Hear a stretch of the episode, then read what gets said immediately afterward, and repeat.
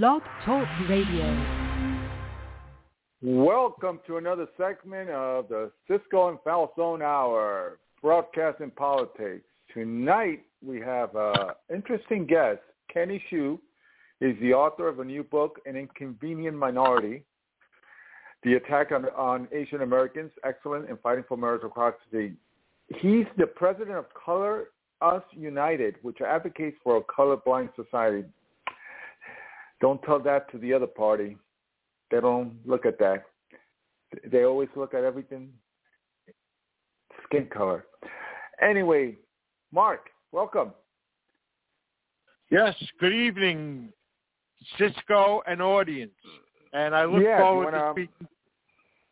You want to go ahead and, and um, adorn uh, Doreen and, and, and who's the uh, you know, with yes, uh, students. Yeah, yes, students? of course. Our benefactor students for a better future, and I don't know if Doreen wants a name out there, the last name. So we're, these days, so uh, no I'll leave it at that. name. No, and now, no wait a second, I get to go on my uh, few minute rant. yeah, go ahead. Yeah, okay. Uh, just like everyone else, uh, I'm watching the uh, steel door close on freedom and liberty.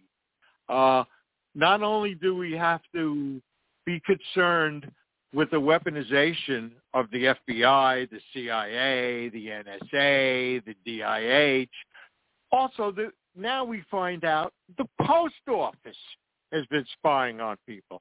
So stop and think.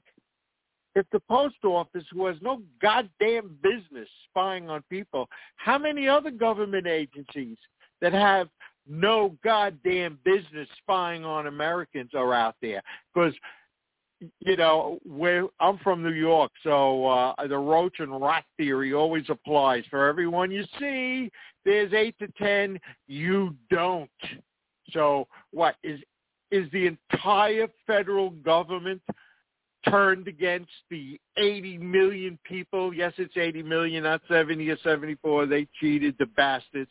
Uh, so now 80 million people who voted for President Trump, terrorists or whatnot.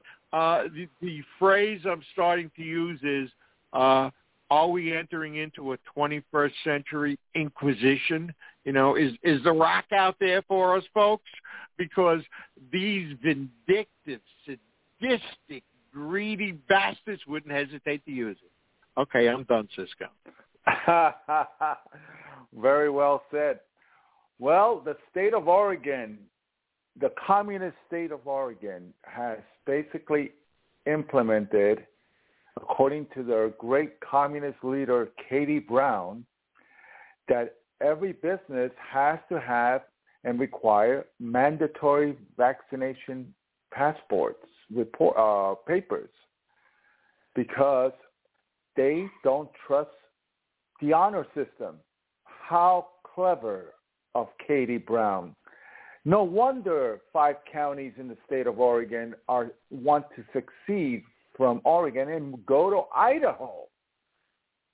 They want to get away from the lunatic that Katie Brown is in Oregon. She's just as bad or even worse than Christy Whitmer in Michigan, another lunatic communist who basically has locked down the state of Michigan. You know, it's um those are two places that you'll never see me again. No well, way, I'll tell Jose. you, to me, Cuomo takes the cake. Uh, well, actually, all five of them do, but Cuomo glaringly, because he had the Javits Center and he had the Yeah. hospital ship right in the harbor, and he still ordered the people into the nursing homes because he didn't want to avail himself of resources that were provided by Trump because it might make Trump look good. So no, let's slaughter 10,000 people so that we don't make Trump look good. That's how sick these mothers are. And you know, something else I've said, they wouldn't blink an eye with a million corpses rotting in the street. So just know what the hell you're up against. Thank you. Definitely, very well said. Let let let me call Kenny right now. Um, Kenny is also the lead insider on the Harvard case, which is he'll he'll go over that, and but we'll be calling him. One ring a dingy, two ring a dingy, three ringy dingy.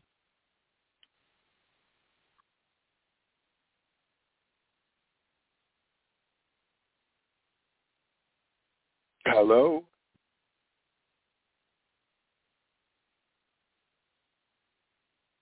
To hear your your voice, uh, Yeah. I gave a I gave a brief introductory. Um, our audience is excited to have you on the program tonight, and uh, we we welcome you. Um, I just I was mentioning you're the lead insider on the Harvard case and commentary writer for the Federalist, which was one of my favorite papers. The Washington Examiner, the Daily Signal, uh, Quillette, and you have spoken on the consequences of the Harvard case and its identity politics ideology. I think you you're you're heading for stardom. I'm telling you. Well, didn't Yeah, the well, DOJ yeah. drop that case? No, no, that was for a separate case with Yale, uh, Yale Oh, okay. University. It's the same type of case, but that was not a Supreme Court lawsuit like this one's about to be. Definitely. So, Kenny, one of the things that interested me right off the bat was, of course, your your your your your resume and, and your bio.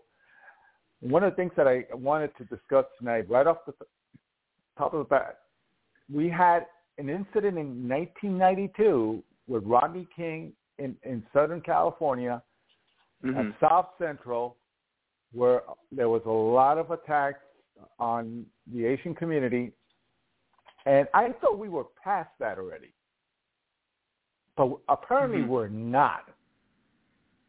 Where where do you see the current situation compared to 1992 Rodney King era? Here, here's the thing. Envy is real. Resentment is real. Yeah. There continues to be a resentment against Asian success in our country today. And this is not just from black Americans. Uh, this is from elite white liberal Americans Mm-hmm. as well. And you see um, things happening all over the country. Uh, people have wanted to get started to want to get rid of Asian Americans at gifted and talented programs. They think Asian Americans are taking the good spots in Ivy League colleges. Harvard discriminates against them like they discriminated against Jewish Americans back in the Mhm. 20s. Um, and this has been going on for the past 30 years. And this is a huge story. And not only is it a huge story, this is a story that could have compelling uh, consequences for the rest of the country.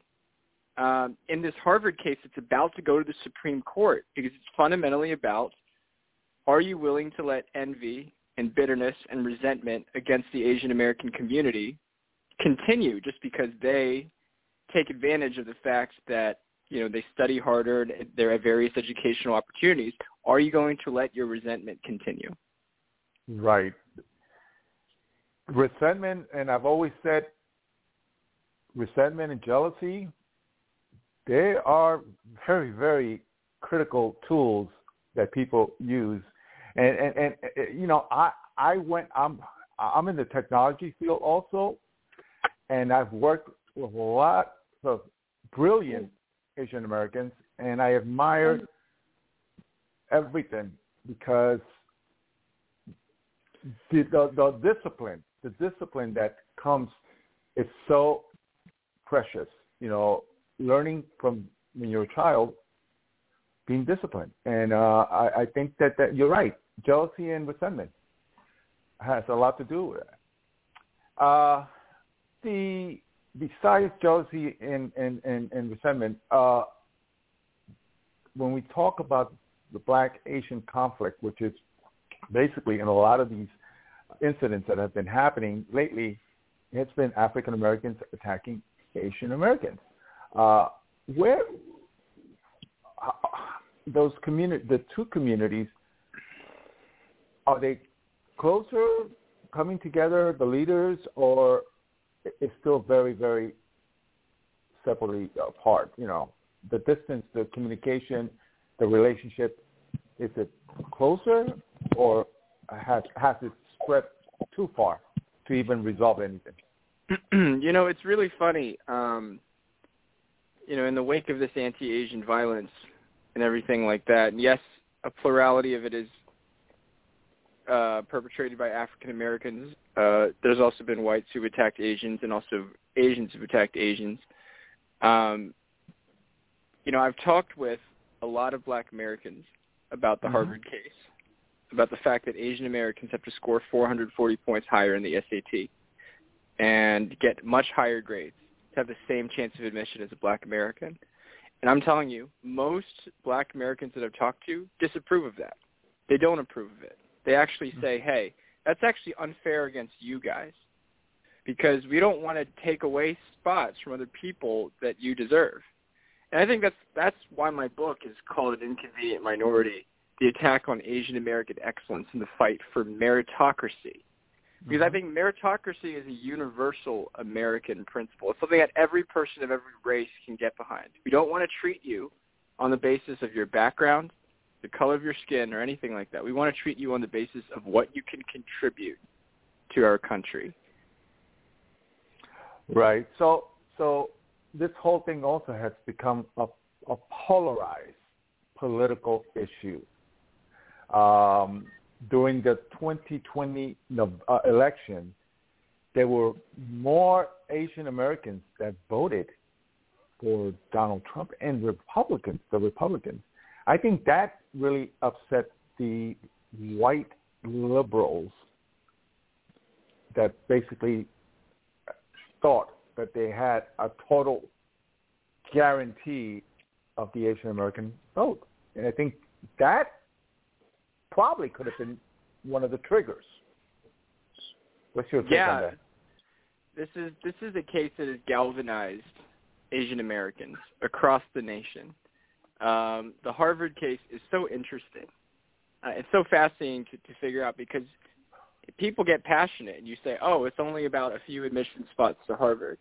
Well, as this national movement against race preferences, against critical race theory, against mm-hmm. woke culture, against the industry of diversity and inclusion, which claims, and I'm cor- which of course claims to support diversity and inclusion, but really excludes certain people from its diversity and inclusion vision, including Asian Americans. Right. You know, the grassroots enthusiasm for this issue has been deafening, has been exciting. It's a new energy into Asian Americans for politics today. I've had the pleasure of working on many campaigns regarding that, and they're all, you know, they make it into the book. But you see the strength and the ordinary resilience of Asian Americans saying, "Hey, we don't want to be treated on the basis of our skin color. We want to be treated as Americans." But you, but you know that that's just basically all, you know, talk because when it comes to, without getting really political, the left always talks about that, but they don't really execute on that. yeah, yeah, it's yeah, you know, it's the the left right now is actually becoming one of the most anti-Asian uh, yes. contingents you could think of right now. I mean, it's you when you when you go to a college classroom, and I investigate this in my book, when you go into a college classroom, the first thing that ethnic studies people are likely to point out to you is the fact that whites are at the top, blacks are at the bottom. But then you ask the question, "Hey, teacher, what about Asians? We're Asian Americans." They'll say, "Oh, Asian Americans are like right in the middle, so they're like white adjacent. They are aligned with whites, basically." Which, of course, you know why they say that because they say that because it's an excuse to discriminate and attack them. You know, they're like, we're right. attacking the privileged people. And Asians are privileged people. Well, they're not privileged. They didn't come to this country with privilege. They came to this country largely with nothing, with nothing, and they built up their success in this country not because of their privilege, but because of their hard work and their merit. Mm-hmm. And this is a story that needs to be told, and the left is not going to tell it. No, no, that that's the reason you you caught my attention right away. Yes, you know, in, I, I'd like in, to in, chime in. He's talking about yeah, how the left is showing how the left is showing the prejudice towards uh, Asians. Um, do you notice the pattern forming as they also have hostility towards Jewish people? Uh, they also have hostility mm-hmm. towards religious people. Uh, they also have hostility towards white Christian heterosexuals. I mean, the hostility is just overflowing with them towards towards all groups, and it's sickening. And I'm glad the Asians are standing up and speaking out. And I'll tell you, one six uh, twenty in, in uh, twenty one in D.C. There were huge anti-communist Chinese contingents all over the place. Also Vietnamese, a huge Vietnamese anti-communist Vietnamese contingent supporting Trump. So yeah, and uh, you know, if I can take the floor for four more minutes, I have to say this: I have nothing but admiration for the Chinese people. What these people endured. I, I mean, even if you only begin with the rape of China by the Japanese in the 30s and 40s, uh, then they had the internal struggle, an, another 70 million killed, uh, slaughtered. I, I mean, the death count is uh, unbelievable mm-hmm. in that in the 20th century, and uh, how look at where they are now. They're, they're like uh, you know going for king of the hill after enduring all of that. The leaders Definitely. suck, but the people are amazing. Thank you. Definitely. Uh, 254-654, do you have a question for Kenny? Uh, not yet. Okay, great. So Kenny, uh, one of the things that the left has been pushing is these white supremacy. It, it seems to be at the cross of the tension between African Americans and Asians, including the model, you know, the minority myth. That mm-hmm. seems not to be flying with too many people. You know, they've been pushing that. What's your uh, uh, take on that? Well, this is this is an interesting thing that you bring up. Um, the the thing is, it doesn't fly with a lot of people because in a lot of people's experience, and I've talked with a lot of people about this. Asian Americans have generally been productive people in their lives. They, they've generally been, you know, productive, you know, hardworking, low crime, high rates of family. By the way, this comports with all the statistics. So they say, okay, well, Asians are just like any other minority. Um, but in, in a way, yes, Asians are just like any other minority uh, because they have faced historical discrimination in this country. But to discount the fact that Asian Americans have been able to transcend some of that, build communities, build lives, build businesses, this truly amazing American story of mm-hmm. rising up um, is is is that's that's a story that needs to be told too.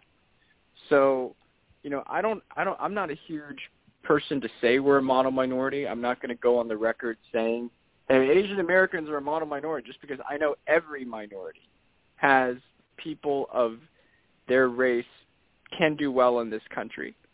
Um, but there's opportunity that needs to be taken advantage of, and Asian Americans are able to take advantage of it.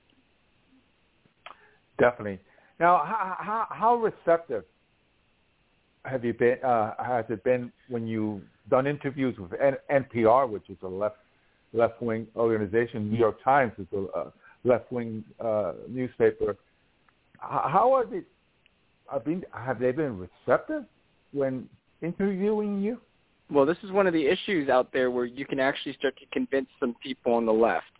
Uh, this is how. I mean, this this is this is how you say, "Hey, look, um, you want to stand up for Asians, right?" And they say, "Oh yeah, we want we definitely want to stand up for Asians, of course, because the left loves virtue signaling. They just love it. They love virtue signaling and pretending to stand up for other minorities." So I'm like, okay, well, did you know that Asians are being discriminated at Harvard, discriminated against? Uh, did you know that they have to get higher scores than even whites to get into Harvard? And then they're like, oh, um, well, and then I say, hey, you're you're you're for you're against anti-Asian discrimination, right? I mean, you're you're against discrimination. You want a, the Asian community to succeed. And they're like, oh yeah, sure. Then, then this is something that that that should really be eliminated in our society. You know, um, we we need to stop putting race ahead of a person's individual merit, and I think people, even on the left, can understand that. Definitely. What policies would you say have been the most critical ones in creating the conditions, the tension between African Americans and Asians, in, in in in the way that that you see it? Why why are we in terms of the tensions between African Americans and Asians? There mm-hmm. There's been tension from every group against every other group. You know. Right. African Americans and Asians experience tension against each other and then, you know, experience tension with other racial groups and everything like that. Um, and one thing that we can say about what Harvard's policy does is it further divides Asian Americans from African Americans. Um, and it further divides Asian Americans from everybody because this is a Harvard specifies in their admissions process. We have a race conscious admissions process. This is the crazy, incredible thing about their whole admissions process that they love to flaunt how racially balanced their class is, and in doing so, they make race the primary factor of people's lives and admissions. And in doing so, they inflame tensions from every racial community to every other racial community. Right, right. But I, I think I was get at. There's been policies that have been set by left-wing politicians, especially in left-wing cities, that has even created more of a tension, more tension between the two races. Mhm. Yeah, I think I know what you're. I think I know what you're trying to. You're trying to say. There's mm-hmm. more division in this country now between blacks and Asians, um, often because of left-wing policies that categorize people on the basis of race. I mean, there's no question Correct. about that. Correct. Um, one thing that one thing that this the story, an inconvenient minority, in my book, uh, mm-hmm. uh, one one great one nugget of story that this shares is how Harvard views people based on their race. Um, if you're black and you write the exact same essay to go to Harvard, your essay is going to be viewed very differently than if you're Asian. And it's just the case. It's the Harvard administrators um, look down upon Asian people. They, if you give them perfect grades, perfect test scores, and a perfect essay, they look at that and they say, "Oh wow," uh, or they look at that and they say, "Oh man, just another perfect grade grubbing Asian, big deal." But if you change your race you you you put you changed nothing else about your application. You changed your race, and people actually have done this. They've actually infiltrated Harvard in this way. If you changed mm-hmm. just your race, Harvard would look at that kind of applicant and they would say, "Oh my gosh, admit him right now. Don't even hesitate. Don't even wait. Get in the car and physically bring him over here." so race the way that people, the, the Harvard administrators see people just because of their race is just awful. It's actually just awful. It's something you have to read about. It's crazy. Well, let's. Uh, I, want to plug in your book. Where, first of all, the website, and also where we can get your book, and we can put it on uh, on our website. No, absolutely. Uh, you can buy an Inconvenient Minority on Amazon, Barnes and Noble, Walmart. Pre-order it today. Um, the book's coming out okay. July 13th, and your oh, pre-order. Okay. Yeah, but your your pre-order helps the first week sales, which is important to raise attention for our cause. Uh, Definitely. We, um, you know, just you can get it wherever books are sold and everything like that. So I'd encourage your listeners to do that. July just repeat it again. July what? July 13th. July 13th. And the name again of the book? So, the name again of the book, please? An Inconvenient Minority. That's a Yeah. that's a great title. How how'd you? Thank you. I I know. I'm I'm just interested in how did you come up with because we have the inconvenient truth by uh what was it? Uh didn't Al, Al Gore. Gore say Al Gore who created the internet? Yeah. yeah. yeah. Inconvenient truth. I love this title, Inconvenient Minority. Yeah, that's fantastic. Now, now during the 2020 election, um, well, pre pre 2020, Donald Trump got a lot of heat because he he, he, he they called him a racist. They called him a you know that you know he was basically attacking Asian Americans because he kept saying that it was the Chinese Wuhan virus, and you know the the left continue has continued on that attack, but in reality, he was not attacking Asian Americans. I think Donald Trump was got favorable support from the Asian American community. What's your take on that? Mhm. yeah, I mean, this is a left-wing narrative. This is a narrative that is used by the left to try to convince people that um, Donald Trump is uh, a racist against Asian Americans um, and everything like that. Um, I can assure you, all the Asian Americans that I've met, that I've talked to about these kinds of things, some are even offended by his words, but no one is going to blame all the problems of the Asian American community regarding anti-Asian violence to a single comment about the China virus.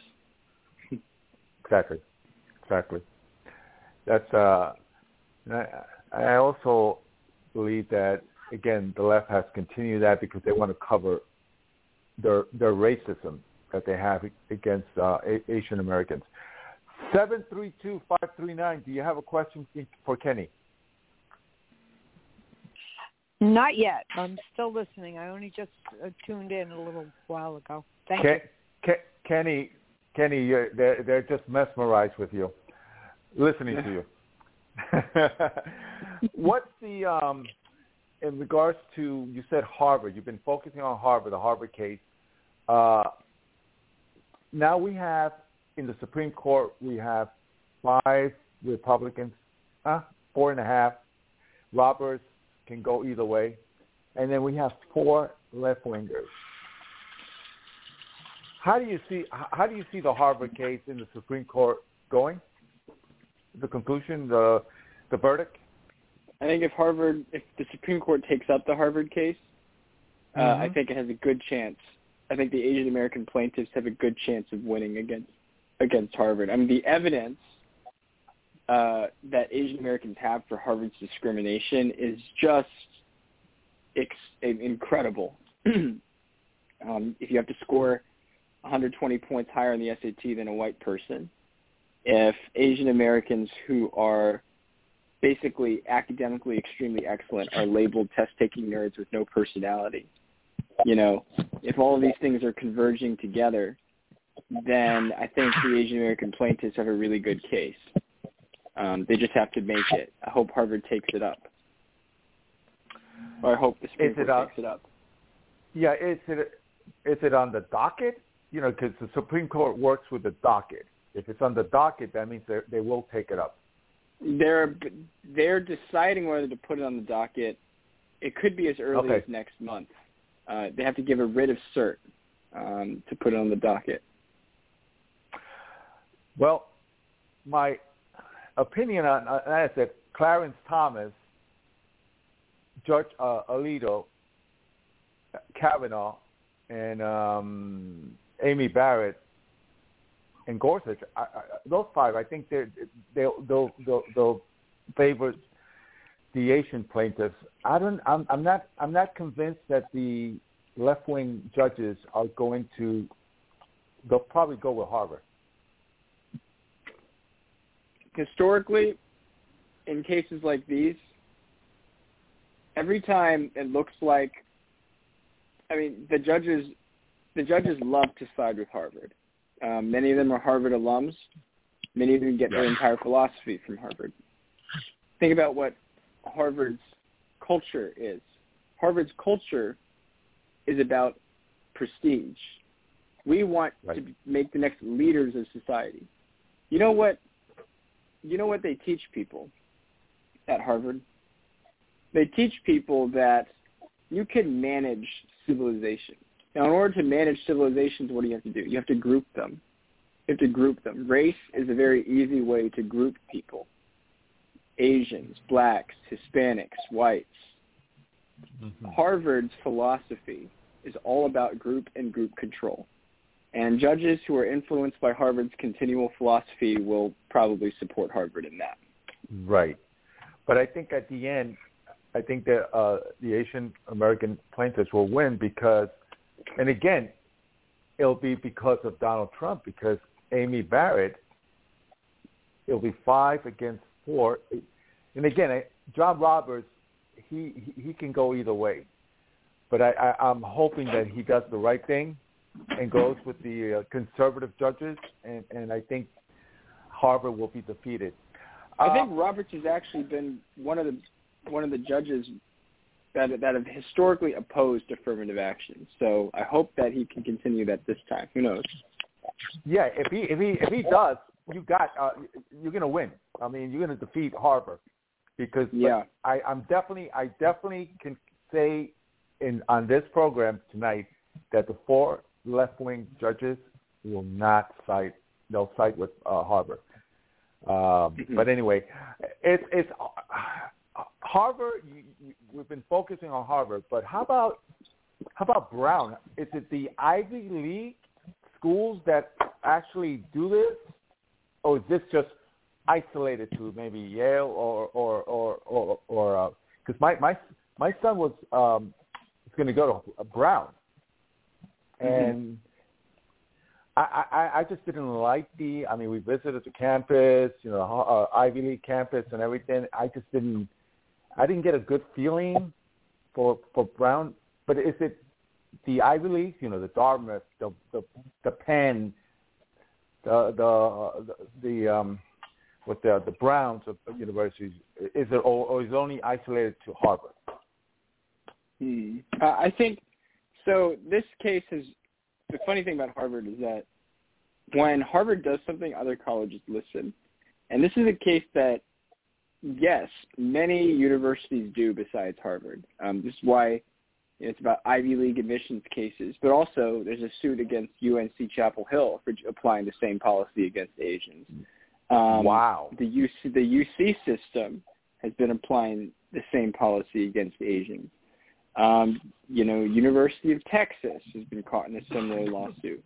There have been this is a, this is a university-wide, America-wide phenomenon, and it all comes Hmm. down to Harvard, because when Harvard gives moral legitimacy to discriminating against Asians for the sake of their whatever diversity and inclusion that they want to promote, then colleges are going to listen, and they feel like they can do it too.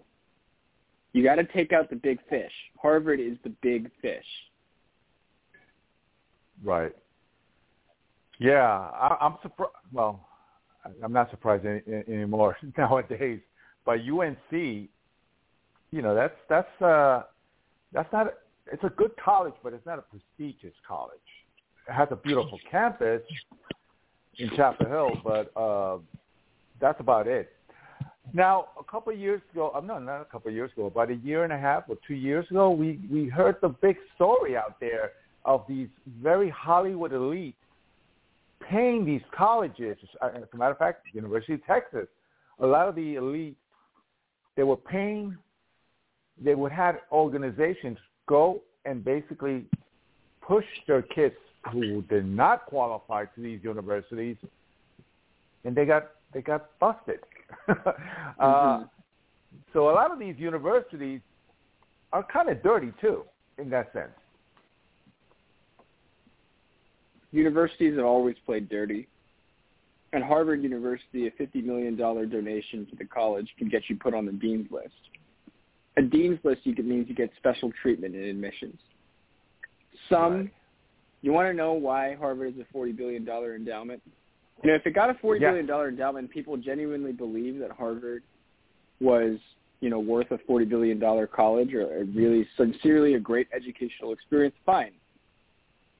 But it's just horrible to think of the fact, to think of the the possibility, even the probability, that a significant portion of Harvard's forty billion forty billion dollar endowment, which could have gone to a thousand different colleges serving a thousand times as many students, that a significant portion of that endowment was because donors felt like it would give their kids a better chance of attending Harvard. That's the real sad part about all of this.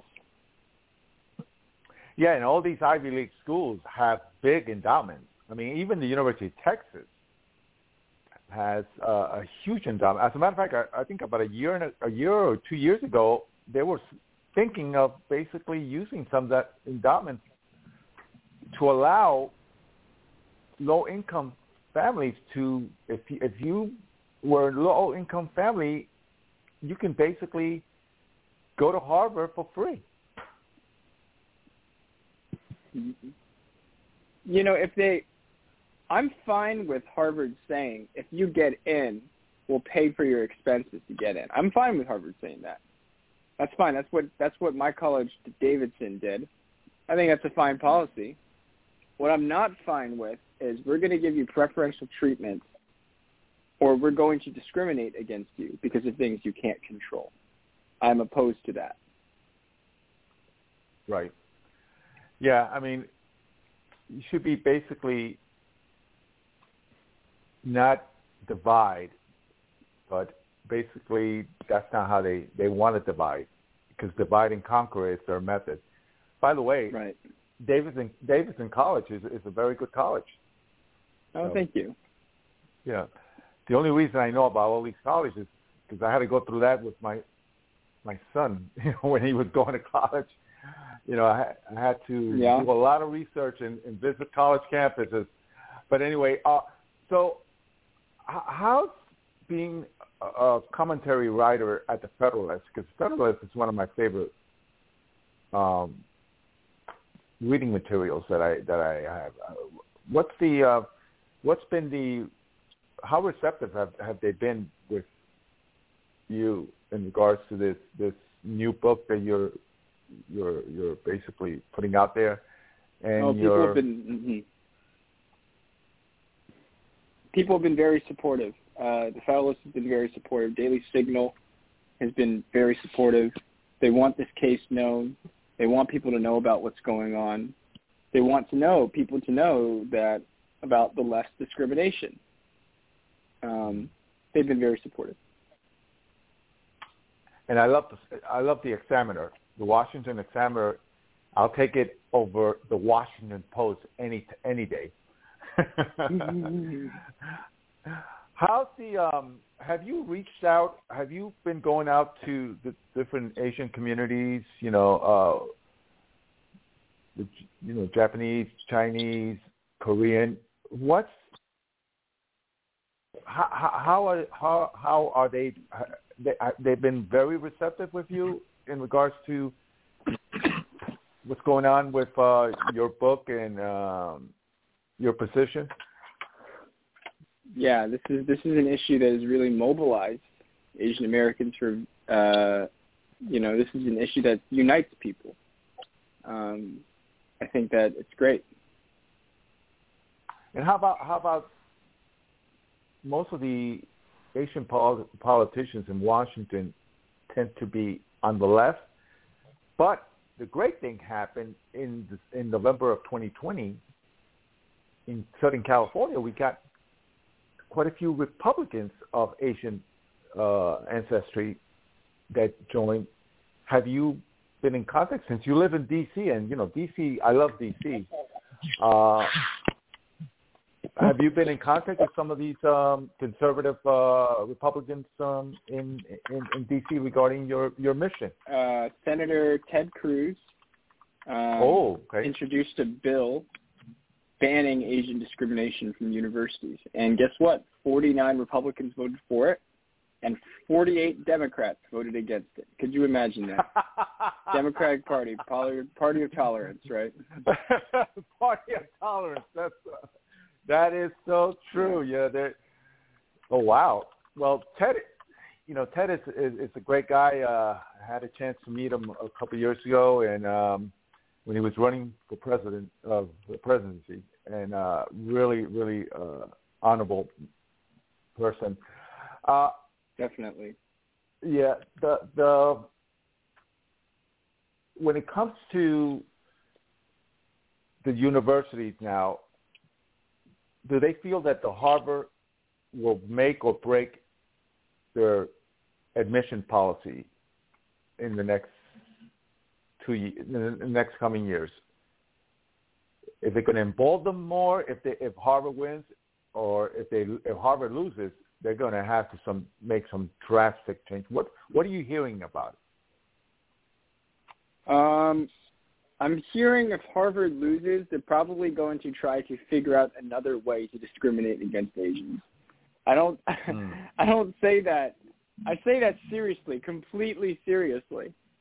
Um, I, I think that the UC system is already banned from discriminating on the basis of race because of a Proposition 209, which Californians mm-hmm. passed 57% to 43% and reaffirmed in the past year, uh, which says the state should not discriminate on the basis of race for any reason. And UC is still trying to discriminate against Asians to make because they have now a Latino quota where they want to admit 25% Latinos uh, into oh, their okay. student body, regardless of merit.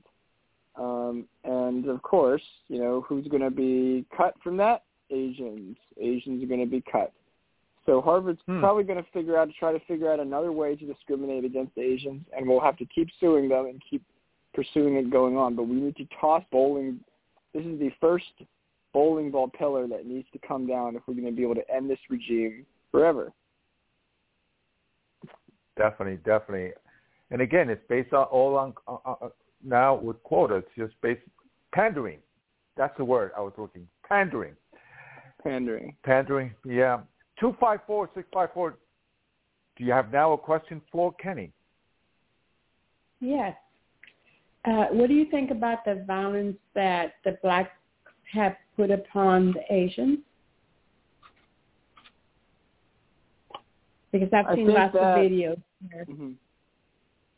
Yes, go ahead. Yeah, there's definitely been a lot of videos, and crime against Asians has gone up, um, and Black Americans are partially responsible for that. Um, I think that this is um, this is something that needs to be stopped. I mean, people who are trying to blame violence on Asians on white supremacy are just completely missing the mark because 28% of violence against Asians happened because of black Americans. 25% has happened because of white Americans. So the statistics show that it's not white supremacy that are attacking Asian Americans and everything like that. And and so what we need is we need healing, we need relations, we need to stop dividing these communities by pitting one community against the the other, the way that Harvard is doing today. Does that answer your question, uh, 254? Yes. Fantastic. Uh, I have a question. You're the president of. Okay, go ahead. Seven three two. Yes. Yes. Um, talking about Asians, Asian Americans, and and Harvard. Who else discriminates besides the Asians at Harvard? Does that makes sense? Um, yeah, the Harvard. Um, well, Harvard's admissions policy is very carefully balanced, and uh, just like they use race, they use a lot of different things. They use whether your parents have gone to Harvard before. Um, that gives you a five times more likely chance of admission to Harvard. If your parents donated to Harvard, that gives you a significant amount, a million dollars, ten million dollars, then you also get a likelier chance of admissions into Harvard. Um, there's an there's a study that showed that I think almost 50% of the white kids at Harvard have a legacy or uh, children of donor background. Um, so there's so many fact, and so basically, if you don't, if you're not privileged, um, if you are the wrong race, um, if even if you are one of the smartest kids in the nation, your chances of getting to Harvard are basically nil. This is why I'm saying, and this is what an inconvenient minority reveals, that this is the game that is this is the road that we're headed down as a country if we continue to allow Harvard to do this. Because Harvard's people dictate policy. Um, and if if we we have a choice right now to make as Americans. Are we going to treat people on their background or are we going to treat people on the content of their character, not the color of their skin? That okay, you know what? answers Uh, your, your question? there's some silence Go ahead, there. I want to, I want to chime in. Uh, an, an observation from the outside, where maybe I can see the forest through the trees.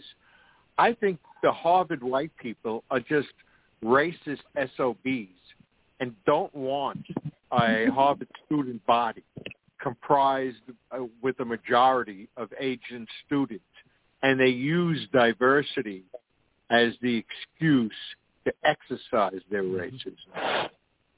Mm, e- Exactly. Exactly. You know, the during the interviews that I was doing for this book, you know, I asked people about Harvard's discrimination policy, and the response from a lot of liberals, including Asian liberals, is, "Well, we wouldn't want a campus that's sixty percent Asian, right?" And I just look at them, and I'm like, "Who cares what race they are?"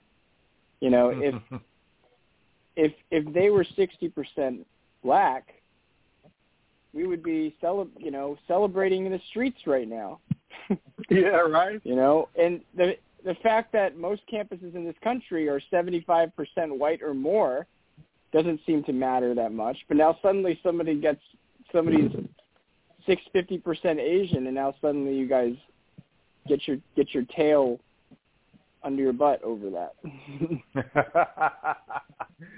Very well said. Kenny, uh, other listeners that have come in now, can you give us the website and the book and when it's coming out and for how, to order the book? Definitely, definitely. Uh, you can order an Inconvenient Minority on Amazon, Barnes Noble, Walmart, wherever books are sold, um, and it will be coming out in stores July 13th. But I urge you guys to pre-order a copy because we want to get our first week sales so we can raise awareness for this issue. We want to make this book a bestseller, um, and and and of course, I think you know uh, this book is of great interest. Um, to, to you and to the people around us. Definitely, definitely. How, what's been the impact of Hollywood when it comes to Asian Americans? Has it been positive or negative towards, you know, the current situation of the attacks on on the Asian American community? I think that Hollywood has this is part of my book um, where I talk about Asians in Hollywood, and then also just the general philosophy of Hollywood. Um, Harvard, sorry, not Harvard.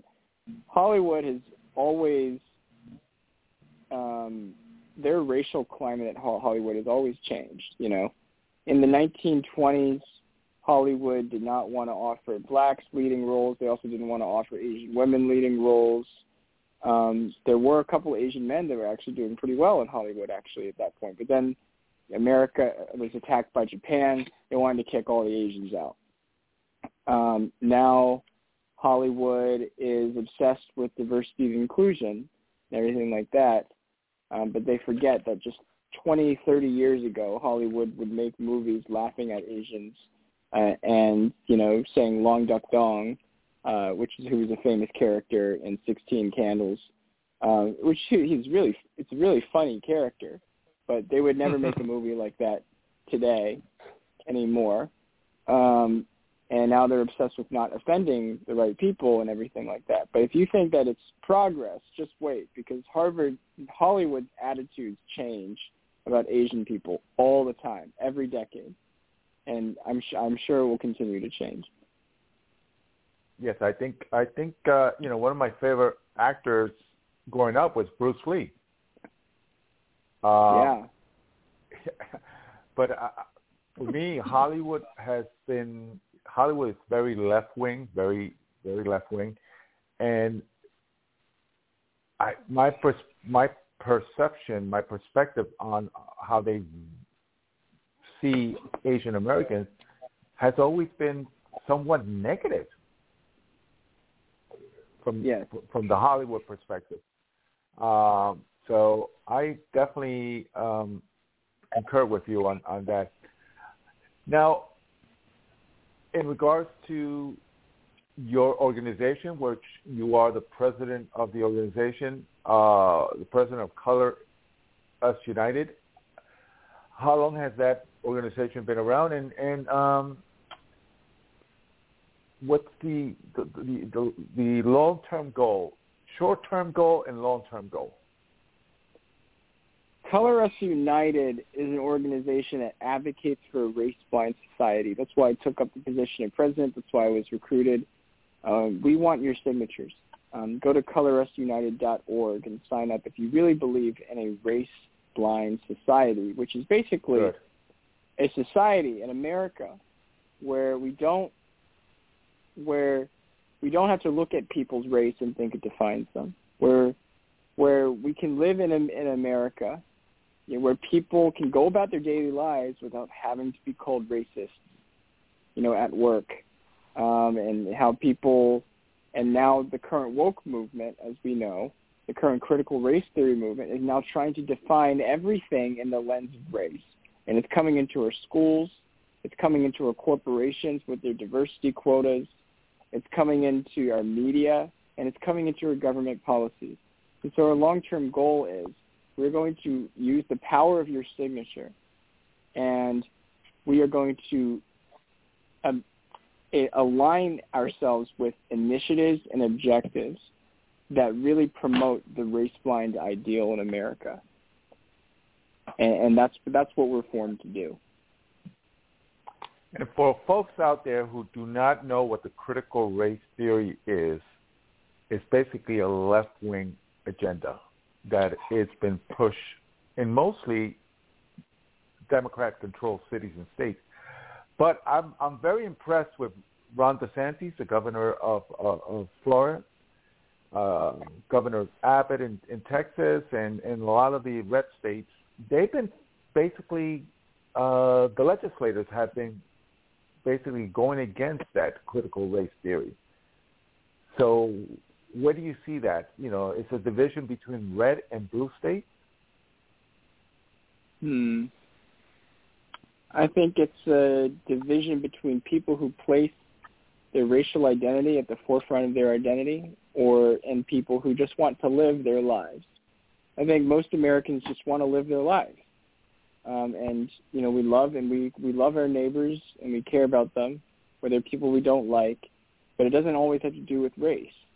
And what the critical race theorists are trying to do is saying, hey, if you don't like a black person, it must be because they're black, right? You have to be a racist. No, sometimes there's sometimes you just encounter a person you don't want to talk to at the supermarket, or sometimes, right, right or sometimes you decide that you want to make friends with a person, you know, who is near you, and that person happens to be of a certain race, you know, and Color Us United and why we're really formed is we really want to protect the normal American's right to to be treated equally in our country today and to not have an incessant focus on race become the defining factor of who we are.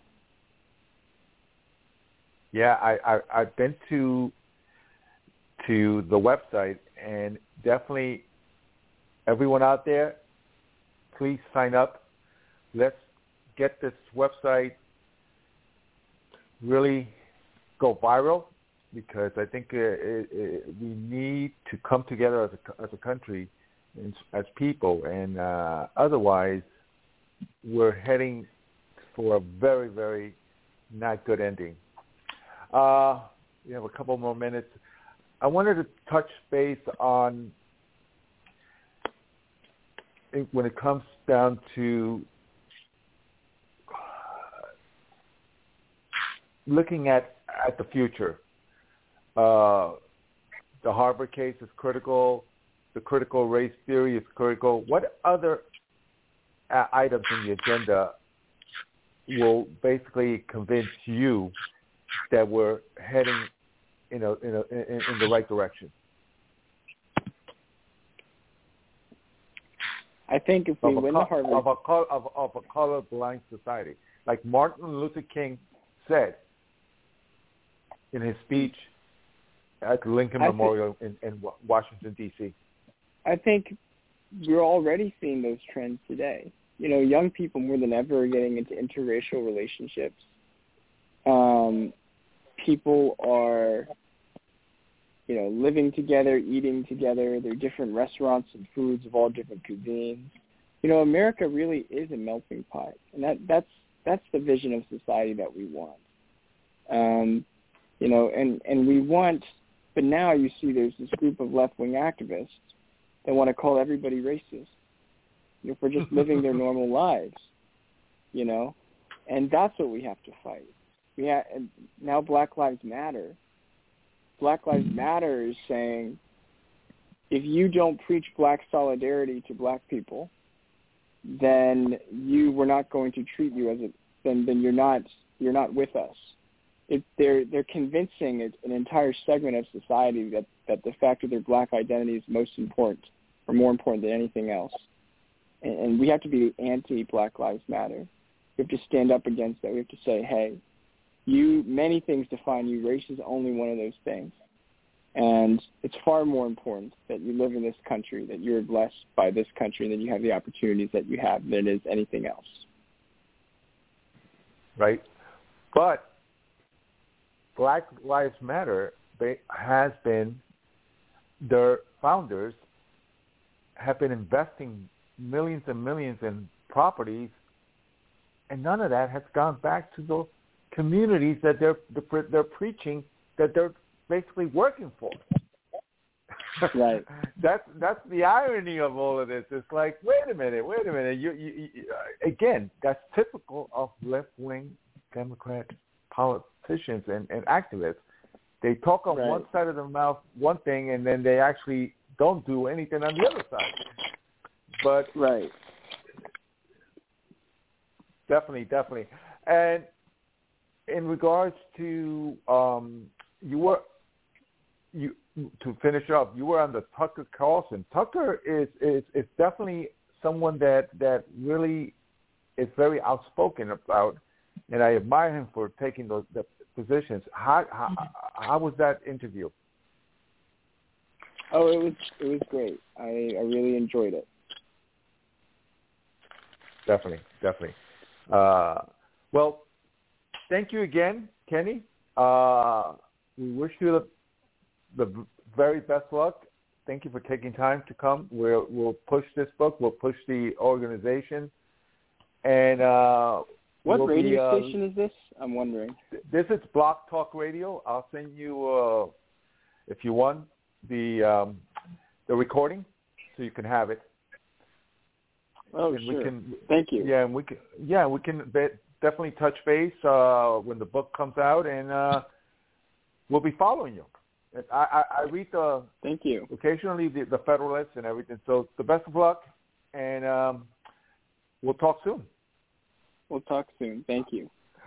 all right wow wasn't Good that a great folks. interview yeah good very very very good next next week we'll have another fabulous guest on the Cisco and Falzon Hour of broadcasting politics on Blog Talk Radio. Um, we'll we'll definitely um, be enjoying a great hour that we take every week to educate and inform our listeners. Good night.